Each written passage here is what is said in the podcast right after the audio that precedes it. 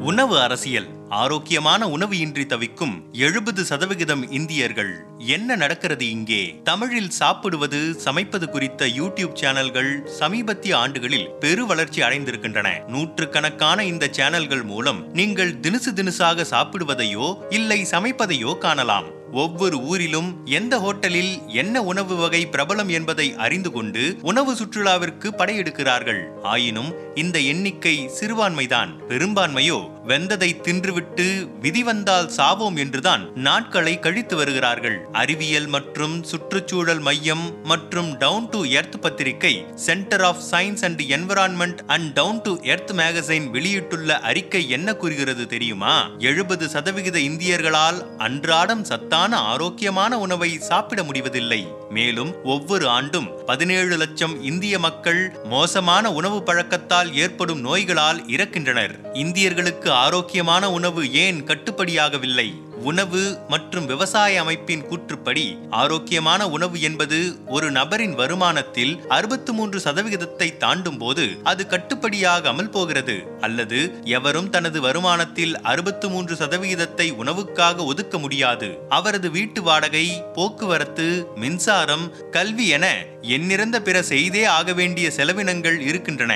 ஒருவரது உணவில் போதுமான பதப்படுத்தப்பட்ட இறைச்சி சிவப்பு இறைச்சி பழங்கள் காய்கறிகள் முழு தானியங்கள் சர்க்கரை பானங்கள் இல்லாத போது அது ஆரோக்கியமற்ற உணவாக மாறுகிறது. நமது பெரும்பான்மை மக்கள் அன்றாடம் அதிக அளவில் வெறும் சோறும் காரமான ஒரு புளிக்குழம்பையும் வைத்து நாட்களை நகர்த்துகின்றனர். இதில் கலோரிக்கு தேவைப்படும் மாவுச்சத்தை தவிர வேறு எந்த சத்துக்களும் இல்லை. உலக அளவில் நாற்பத்தி இரண்டு சதவிகித மக்கள் ஆரோக்கியமான உணவை வாங்க முடியாது என்றால் இந்தியாவில் அது எழுபத்தி ஒரு சதவிகிதமாக இருக்கிறது என இரண்டாயிரத்தி இருபத்தி ஒன்றாம் ஆண்டின் உலகளாவிய ஊட்டச்சத்து அறிக்கை கூறுகிறது.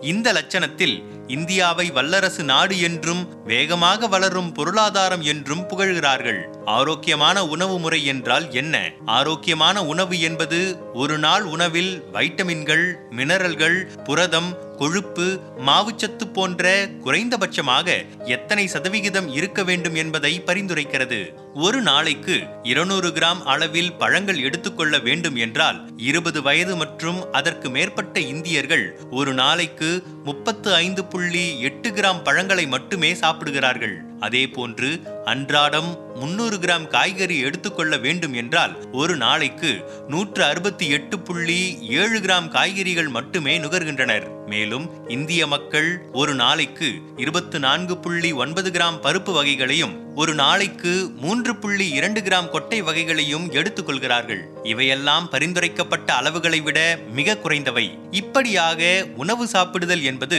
ஆரோக்கியமாக இல்லை. இதன் மூலம் சத்து குறைபாடுள்ள சந்ததியினரை நாம் உருவாக்கி கொண்டிருக்கிறோம் என்று மேற்கண்ட அறிக்கை கூறுகிறது.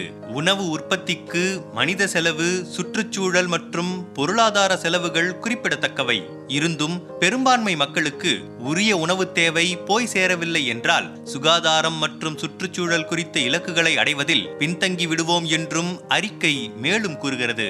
பணவீக்கத்தின் பங்கு உணவுப் பொருட்களின் விலைகள் குறித்தும் இந்த அறிக்கை ஆய்வு செய்துள்ளது. அறிக்கையின்படி நுகர்வோர் உணவு விலை குறியீட்டின் பணவீக்கம் கடந்த ஆண்டில் முன்னூற்று இருபத்தி ஏழு சதவிகிதம் அதிகரித்துள்ளது. அதே நேரத்தில் இதை உள்ளடக்கிய நுகர்வோர் விலை குறியீடு எண்பத்து நான்கு சதவிகிதம் உயர்ந்துள்ளது. பொதுவில் அனைத்து பொருட்களின் விலைகள் உயர்ந்திருந்தாலும் உணவு பொருட்களின் விலை மட்டும் மிக அதிகமாக உயர்ந்துள்ளது. உணவு பணவீக்கம் அதிகரித்திருப்பதற்கு உற்பத்தி செலவு அதிகரிப்பு சர்வதேச அளவில் உணவுப் பொருட்களின் விலை உயர்வு மேலும் தீவிர வானிலை தொடர்பான பிரச்சினைகள் போன்றவை காரணமாகியிருக்கின்றன மார்ச் ஏப்ரல் இரண்டாயிரத்தி இருபத்தி இரண்டில் நகர்ப்புறங்களை விட கிராமப்புறங்களில் உணவு விலைகள் அதிக விகிதத்தில் அதிகரித்துள்ளன என்பதை தங்களது தரவுகள் காட்டுகின்றன என்று டவுன் டு எர்த் இதழின் நிர்வாக ஆசிரியர் ரிச்சர்ட் மகாபாத்ரா கூறினார். இந்தியாவில் பணமதிப்பிழப்பு ஜிஎஸ்டி போன்றவை அமல்படுத்தப்பட்டதால் ஏராளமான பொருளாதார பாதிப்பு ஏற்பட்டு வேலை இழப்பு செலவு அதிகரிக்க வைக்கும் பணவீக்கம் போன்றவை ஏற்பட்டிருந்தது. அதன் பிறகு வந்த இரு வருட கொரோனா பொது முடக்கம் இந்த பொருளாதார தேக்கத்தை அதிகரித்துவிட்டது விளைவாக இன்றைக்கு அனைத்து அத்தியாவசிய உணவுப் பொருட்களின் விலை உயர்ந்ததோடு கோடிக்கணக்கான மக்கள் வேலை இழந்திருக்கின்றனர். இந்த நிலையில் அவர்கள் ஆரோக்கியமான உணவை விடுங்கள். ஏதோ ஒரு உணவை கூட நினைத்து பார்க்கும் நிலையில் இல்லை.